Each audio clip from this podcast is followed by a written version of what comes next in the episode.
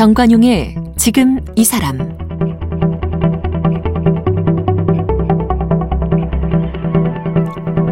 여러분 안녕하십니까? 정관용입니다. 우리나라 일 인당 쌀 소비량 지금 줄어들고 있는 추세죠. 통계청에 따르면 지난 이천십팔 년에 일 인당 육십 킬로그램을 먹었는데 이천십구 년에는 오십구 점 이 킬로그램으로 줄어들었답니다. 이처럼 전체 쌀 소비량은 줄고 있습니다만은 프리미엄 쌀 매출은 오히려 늘었다고 하네요. 한 끼를 먹더라도 제대로 먹자, 이런 소비자가 늘어났기 때문이라고 하는데요. 그래서 요즘 주목받는 것이 쌀 큐레이터랍니다. 혹시 들어보셨습니까? 쌀 구입도 취향에 따라서 고르는 시대, 전문가의 조언이 필요해지기 때문에 쌀 큐레이터가 주목받는다는데요. 동네 정미소도 직접 설립해서 운영하면서 쌀 큐레이터 활동을 하고 있는 김동규 씨를 오늘 만나봅니다. 어서 오십시오. 네, 안녕하십니까. 김동규입니다. 네. 보통 큐레이터는 미술관에 있는 직업 아니에요? 보통 이제 미술관에서 작품 소개하는 큐레이션이 있는데요. 무슨 전시 기획하고, 그죠? 예, 음. 저희도 이제 쌀을 좀 더 소비자의 취향을 찾아서, 그리고 누가 이 농사를 지었는지를 알려주는 이런 걸로 좀 더 재미있고 의미 있게 쌀을 좀 소비하자는 취지로 쌀 큐레이션을 하고 있습니다. 네. 그러면 그 우리나라에 존재하는 쌀이 몇 종류 정도 돼요? 어, 실제 밥상용에 올라오는 종류만 한 이백여 종 가까이 되고요. 그렇게 많아요? 네네. 그리고 품종이 그래요? 예, 품종만 이백여 종 되고, 어, 역사적으로 보면 이제 전통 일제 시대 전에 재배하던 품종은 기록에는 천사백오십일 종류가 남아 있습니다. 와, 지금 밥상에 오르는 것만 이백 종?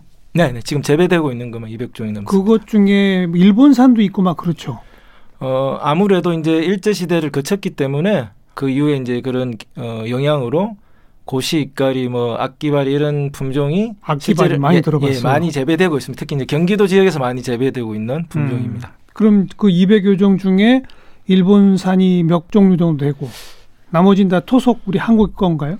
아닙니다. 아까 말씀드린 토종쌀이라는 건 거의 사라져서 이제 복원하고 있는 단계고, 아~ 어, 제가 정확한 통계는 모르겠는데 이제 저희가 어, 쌀을 대량으로 소비하는 시점에 일전 아무래도 이제 아키바레라는 품종이 정부미 대신해서 많이 재배됐기 때문에 예. 제일 많이 알려지고 실제로도 많이 재배되고 있습니다. 그러나 최근에는 이제 정부나 지자체별로 그 지역에 맞는 어, 좀 더 특징 있는 쌀을 신품종을 개발하고 있기 때문에 음. 지금 한 이백여 종류 이상 재배되고 있습니다. 제 기억에 옛날 뭐 통일벼라고 있었잖아요. 네, 통일벼가 이제 우리가 아는 이제 정부미. 예, 그 예. 통일벼가 이제 품종 이름으로 이해하시면 될 것 같습니다. 정부미, 통일벼가 정부미면 네. 아까 정부미로 아키바레라고 하셨잖아요. 아키바레는 이제 정부미가 아닌 어. 어, 그러니까 통일벼는 수확량을 많이 늘리기 위해서 했던 거였고요. 추청은 이제 약간 달고 찰진 쌀로 이제 그 일반미라고 표현했던 옛날에 네, 그거의 네. 대표적인 품종 중에 하나가 하나가 아키바레, 일본말로 아키바레, 이제 한자로 표기하면 추청입니다. 음, 제 어린 시절에 통일벼는 왠지 맛이 없고 아키바레는 아주 맛있는 쌀, 이런 기억이 있거든요. 네, 그래서 실제 그래요? 그 기억 때문에 예를 들면 이제 아키바레 추청이 맛있다 이런 게 있습니다. 음. 비교를 해서. 왜냐하면 이제 당시 이제 통일벼는 그 맛보다는 양 자체에 집중을 했기 때문에 네, 네. 에, 쌀에 이제 약간 품질이라든지 맛은 좀 실제로는 떨어졌기 때문에 어. 그렇고 이제 최근에는 이제 일본 품종 외에도 새로운 품종은 뭐 일본 품종보다 훨씬 맛있게 개발된 품종이 많습니다. 그래서 국내에서 복원된 것 가운데 어. 복원되고 있는 건 이제 토종쌀이라는 거고 음. 쉽게 말하면 새로운 품종을 개발한 신품종. 신품종도 어. 어, 기존에 일본 품종보다 맛있는 것도 많은데 이제 제 역할 중에 하나가 그런 좀 새로운 품종을 널리 알리고 네. 소비자들이 좀 그런 정보를 알고 드실 수 있도록 하는 게 이제 제 역할 중에 하나입니다. 음, 어쩌다가 이걸 시작하시게 된 거예요?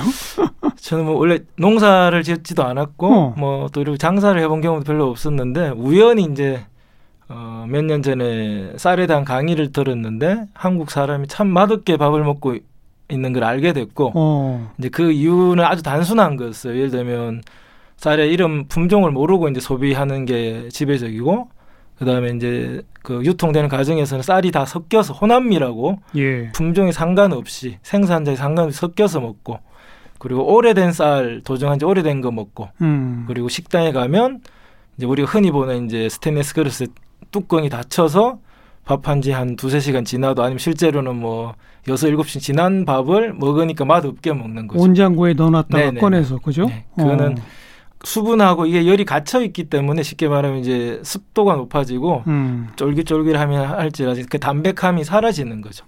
그런 소비 문화만 바꿔도 훨씬 맛있게 먹을 수 있다는 걸 저도 알게 됐고 네. 실제로 제가 이제 한번 그런 걸 사업을 해보고 싶은 생각이 들어서 뛰어들었습니다. 어, 우리가 그렇게 밥을 맛없게 먹고 있는 거예요? 지금 설명 들어보니까 어, 반대로 진짜 맛있게 먹으려면 어떻게 하면 되는 거예요? 아주 단순합니다. 이제 그것도 이제 저는 이제 뭐 초보 과정이 있고 중급 과정이 이제 고급 과정인데 초보적으로만 해도 되게 맛있게 먹을 수 있습니다. 예를 들면 쌀의 품종의 이름을 알고 먹자.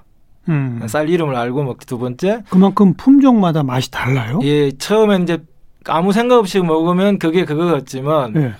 어, 사랑하면 훨씬 많은 게 보이듯이 어. 쌀밥도 밥맛도 알고 드시면 훨씬 더 그 맛을 느끼면서 예를 들면 제가 설명을 드릴 때 이제 커피나 와인처럼 네.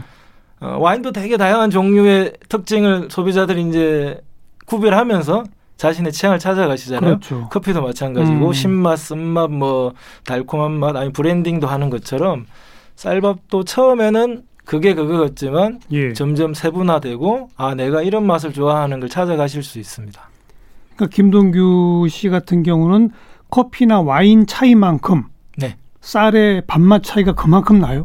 어 그렇게 찾아갈 수 있다고 생각합니다. 근데 처음부터는 어, 예를 들면 밥은 그냥 뭐 밥맛이지 생각하시지만 음. 예를 들면 어떤 거는 이제 좀 찰진 쌀도 있고 대표적으로 이제 우리나라 쌀에 많이 먹는 이제 자포니카 계열은 찰진 쌀이죠. 음. 동남아시아는 이제 우리가 쌀이 날린다 그러죠. 옛날 말로 월남미, 안남미, 안남미라고 그랬죠. 그렇죠. 찰기가 덜합니다. 그렇죠, 그래서 그렇죠. 이제 그것도 이유가 날씨가 덥기 때문에 쉽게 말하면 찰기가 강하면 쉽게 부패하는 거죠. 그러니까 안 부패하기 위해서 그래서 볶음밥 이런 형태로 이용하기 때문에 이제 그런 식의 음. 쌀을 선호하는 거고 저희는 이제 그것보다는 이제 자포니카 찰기 있는 걸 선호를 합니다. 네. 그러나 입맛은 다양하기 때문에 요즘은 이제 그걸 브랜딩하기도 하고 섞어서도 예, 예. 자포니카 어. 안에서도 이제 훨씬 더 다양한 쌀알이 단단한 거, 찰기 있는 거, 어떤 거는 거의 찹쌀에 가까운 거, 네, 네. 뭐 이런 식으로 훨씬 세분화 시킬 수 있습니다. 어.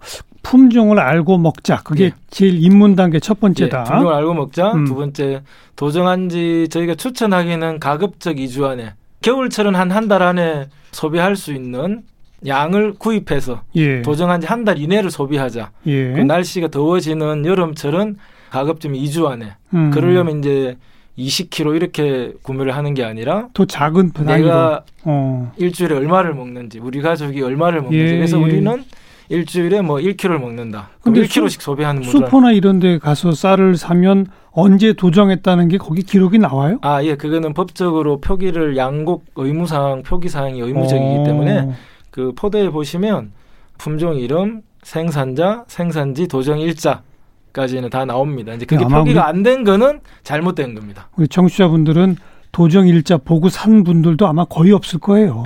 예, 없는데 겨우 아마 품종은 보시겠죠. 네네. 그런데 이제 최근에 그런 문화도 생기고 음. 이제 언론이나 또 이제 전문적인 전문가들 많이 알려드리고 있기 때문에 예, 예. 조금씩 그런 문화가 생기고 있습니다. 예, 품종 알고 먹자.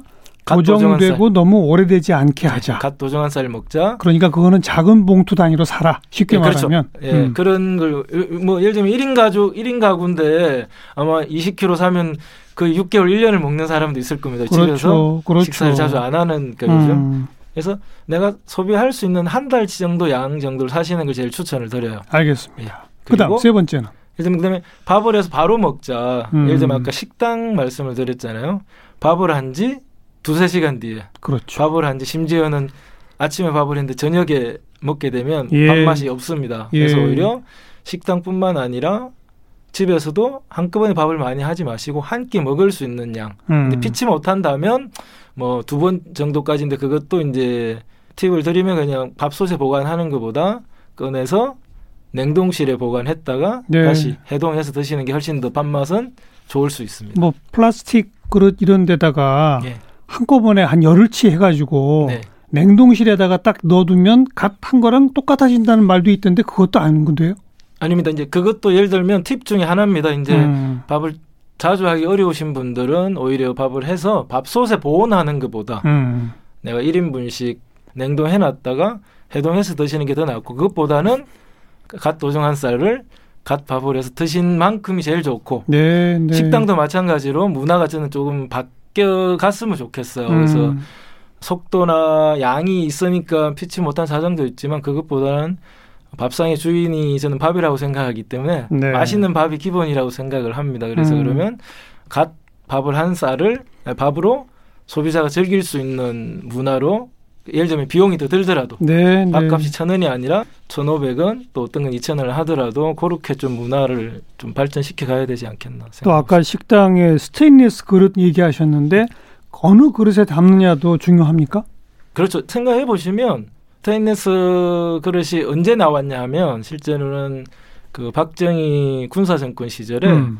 쌀 소비량을 줄이게 하기 위해서 밥 공기를 적게 만들었습니다. 그래서 실제로는 그걸 사용하지 않으면 어, 예를 들면 영업 정지를 식당이 당했습니다. 아 그렇게? 예, 그런 약간 강제했어요? 예, 군사 문화의 허허. 잔재입니다. 어. 그거 자체가.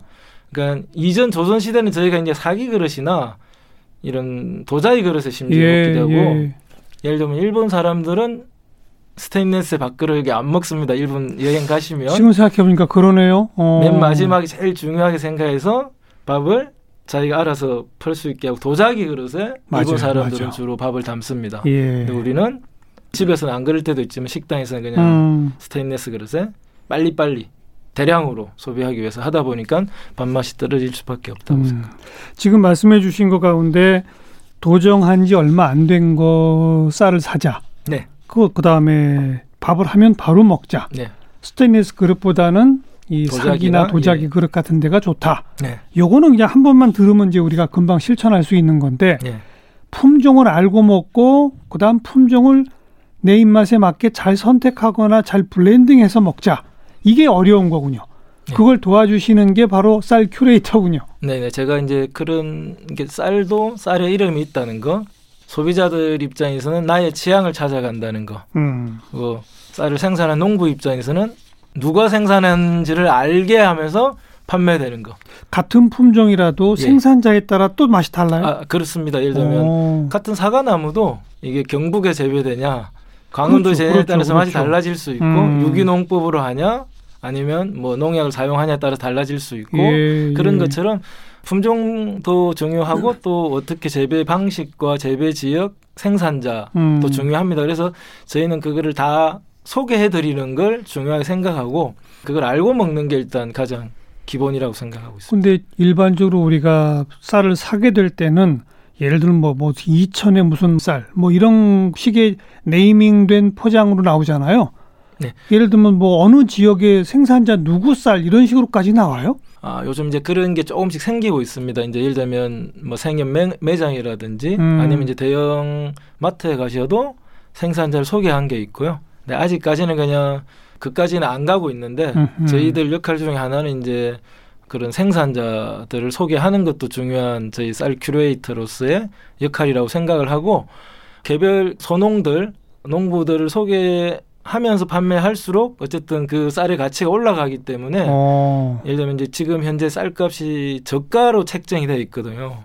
거의 몇십 년째 쌀값이 고정되어 있는 수준으로 네. 쌀값을 제대로 보장을 못 받는 거죠. 근데 생산자의 그 가치를 알면 소비자들이 좀 더 많은 가격을 주고 음. 쌀이든 밥을 먹을 수 있죠. 음. 그러니까 한우도 예를 들면 다양한 등급이 있지 않습니까? 맞아요, 맞아요. 그런 것처럼 실제로는 쌀도 예를 들면 어떤 거는 일 킬로그램에 천 원 하는 게 있다면 어떤 거는 일 킬로그램에 십만 원 하는 쌀도 있을 수 있고. 있을 수 있죠. 예, 예. 그리고 어. 실제 일본은 일 킬로그램에 십만 원 넘는 쌀도 잘 판매가 되고 있습니다. 어. 예. 일본 현지 조사를 많이 하셨다면서요? 몇 차례 이제 어쨌든 좀 뭐 절대적인 건 아니지만 일본 사례를 통해서 배울 수 있는 건 배우고. 일본의 아코메야? 예, 아코메야라는 이제 좀 약간 대표적인 쌀 전문 편집샵이 있습니다. 어. 도쿄, 쉽게 말하면 우리로 따지면 명동 한복판에 어. 예, 있습니다. 그래서 명동 한복판에. 예, 그래서 갓 도정해서 쌀 가게가. 예, 예, 품종을 어. 선택하실 수도 있고 이제 다른 이제 먹거리 반찬이든 장류든 뭐 음료든 또 그리고 이제 시, 실제 식당이 있어가지고 네. 일본 전통의 그 식사도 바로 경험할 수 있는 이제 이제 그런 것도 이제 약간 벤치마킹을 했지만 아무래도 음. 이제 한국은 또 한국만의 쌀 문화가 있기 때문에 K-팝이 있다면 저는 음. K-라이스도 가능하다고 봅니다. 예, 아까 말한 예. 그 토종 쌀도 그냥 먹는 것뿐만 아니라 그거 자체가 예술이 될 수도 있고 음. 음식 문화도 발전할 수 있고 그다음에 그 만들어지는 과정도 충분히 콘텐츠로 저는 가능성이 있다 보기 때문에 네. 꿈 중에 하나는 이제 농부들 그다음에 이제 쌀 관련된 뭐 청년들하고 이제 그런 K-라이스 프로젝트 같은 걸 만들어 보는 겁니다. 그래서 해외 수출까지. 아, 그럼요. 예, 그래서 전 충분히 가능하다고 생각을 하고 있고요. 음. 코로나가 아니었으면 이제 수확하는 과정에서 이제 예를 들면 들판에서 콘서트도 하고 어, 음식 만들어서 경연대회도 하고 어, 예를 들면 이제 미술 전시회도 하고 이런 식으로 이제 들판에서 하는 거죠. 외국 사람들이 이제 그걸 보러 오고 어, 한국에서 먹을 수 있는 쌀 음식들을 그곳에서 이제 먹어보기도 하고 예, 예. 예, 그런 걸 약간 품꾸고 있습니다. 음. 그래서 실제로 정미소를 만드셨다고요? 네네. 서울 시내에? 서울 시내에 일단 만들었었고요. 그리고, 그리고 지금 이제 서울 시내에 정미소가 몇 군데 있긴 있어요? 정확히 말씀드리면 저희가 생각하는 형태의 큰 기계가 있고 도전하는 곳은 없습니다. 서울 없죠. 시내에. 예. 옛날엔 있었을 텐데. 예, 예산에는 이제 동네마다 조금씩 있었죠. 그러니까요. 그래서 이제 쌀도 빻고 뭐 예를 들면 기름도 짜고 예, 뭐 이런 기름도 짜고 그다음에 이제 떡도 만들고 이런 건데 할까? 어쨌든 음. 제가 말씀드린 정미소 이제 쌀을 도전하는 이런 건데 이제 사람들한테는 그게 이제 참기름 만드는 방앗간도 있고 떡방도 있고 이제 정미를 하던 방앗간이 예. 다 이제 기억 속 좀 옛날 분들은 있는데 서울은 사라졌습니다. 그래서 저희는 이제 현대식 현대 어떤 일의 라이프 스타일에 맞는 음. 도, 정미소를 만들자. 어. 그래서 여기서 도정도 자기가 선택해서 분도수, 품종 어, 선택할 수 있고 음. 그다음에 이제 쌀뿐만 아니라 다른 뭐 함께 먹을 수 있는 잡곡이라든지 뭐 이런 것까지 다 음료, 술까지 네, 다 네, 이제 네. 복합적인 편집샵으로 문화적으로 소비할 수 있는 그래서 청년 그 일 인 가구나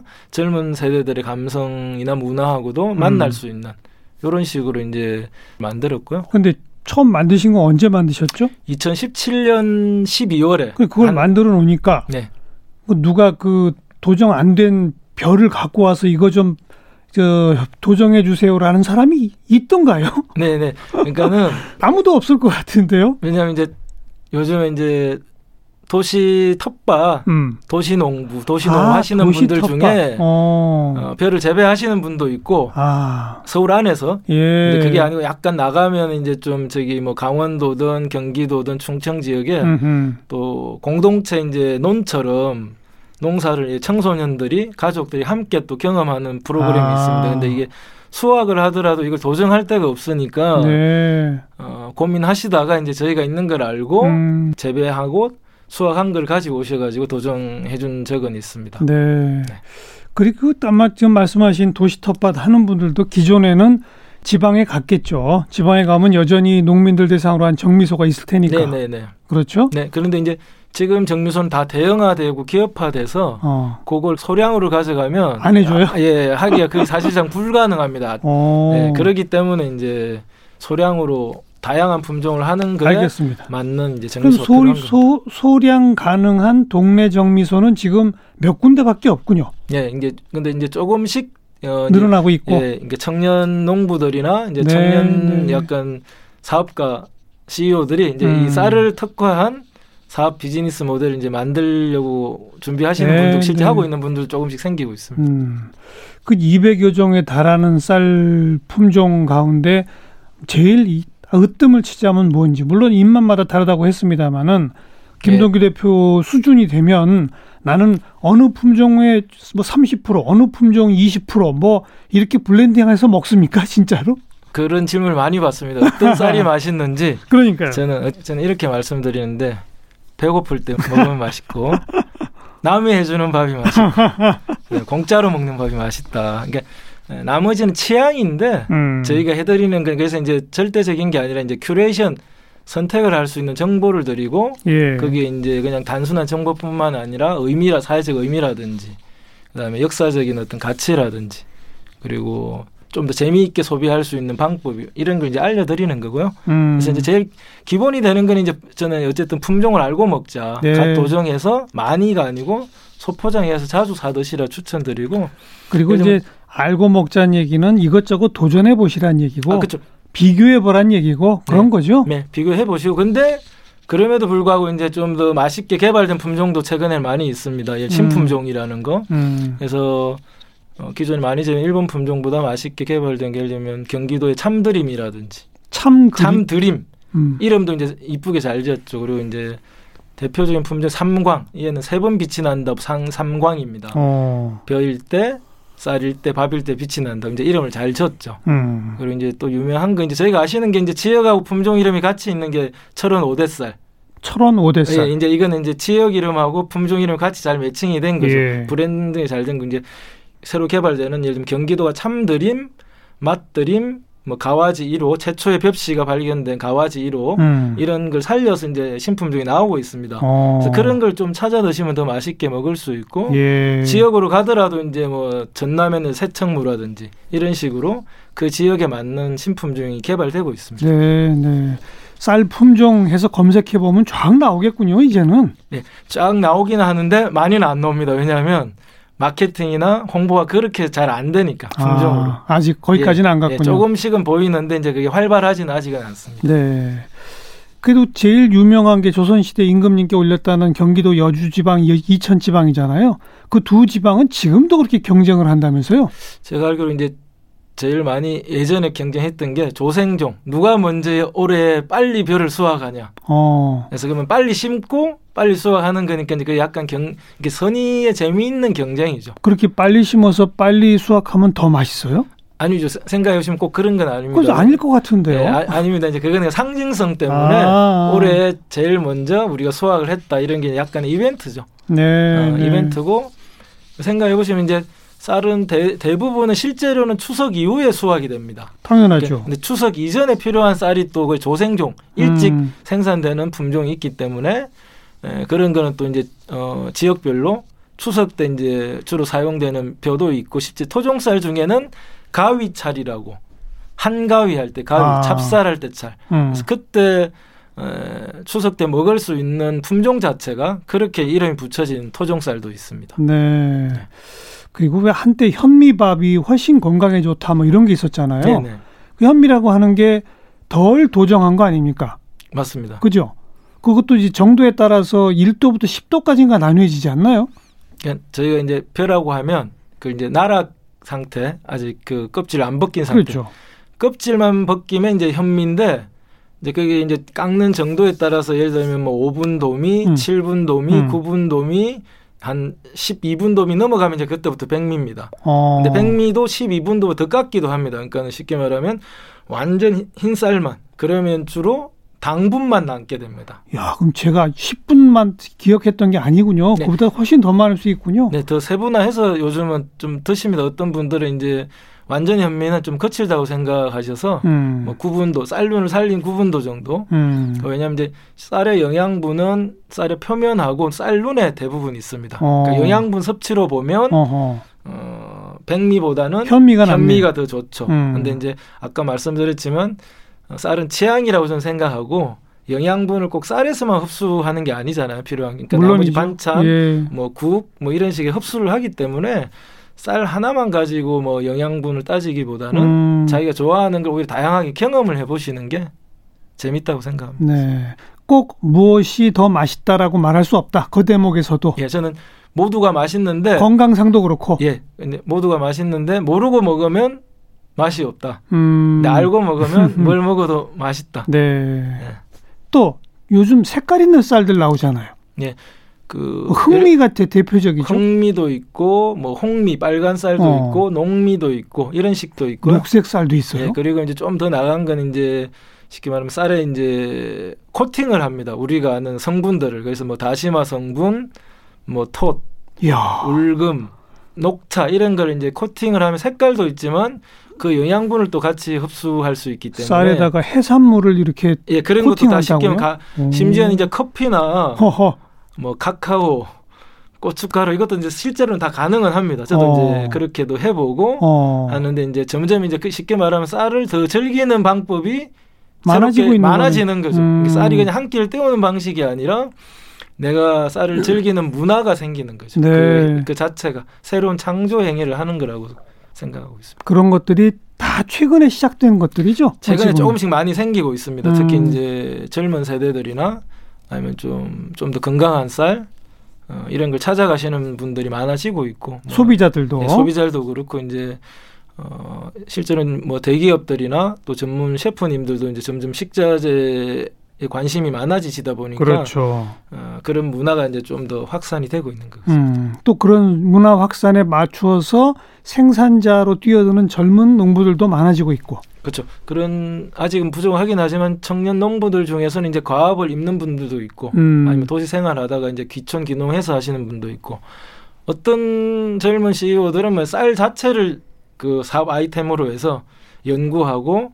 상품 개발하는 이런 분들도 많이 생기고 있습니다. 네. 그래서 쌀을 농사 짓는 청년 농부도 있고 심지어는 이제 그걸 가공품 우리가 생각하는 액세서리, 음. 귀걸이, 목걸이, 반지 같은 가, 그런 공예품을 만드는 분들 쌀로요? 예예. 예.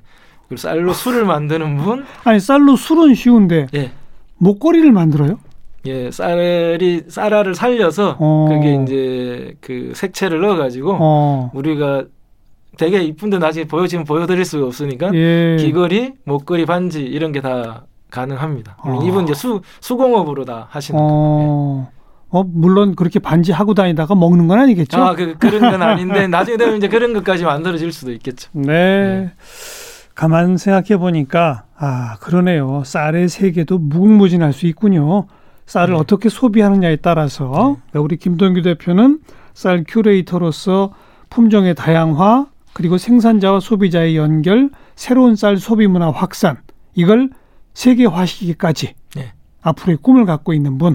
네, 음, 우리 일반 국민들은 쌀 무슨 품종인지부터 좀 알고 네. 조금씩 사다가 바로 밥해서 먹읍시다. 이 운동부터 해야 되겠네요.